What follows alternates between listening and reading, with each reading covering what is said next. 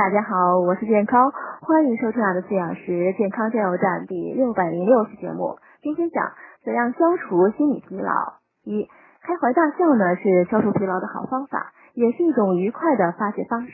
第二，高谈阔论呢会使血压升高，而沉默呢则有助于降压，在没必要说话时最好保持沉默。第三，放慢生活节奏，把无所事事的时间也安排在日程表中。第四。沉着冷静的处理各种复杂问题，有助于舒缓压力。第五，做错了事要想到谁都有可能犯错，不再耿耿于怀，继续正常的工作。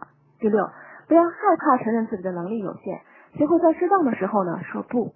第七，夜深人静时，悄悄的讲一些只给自己听的话，然后酣然入梦。第八，既然昨天及以前的日子都过得去，那么今天及往后的日子也一定会安然度过。多练练，车到山前必有路。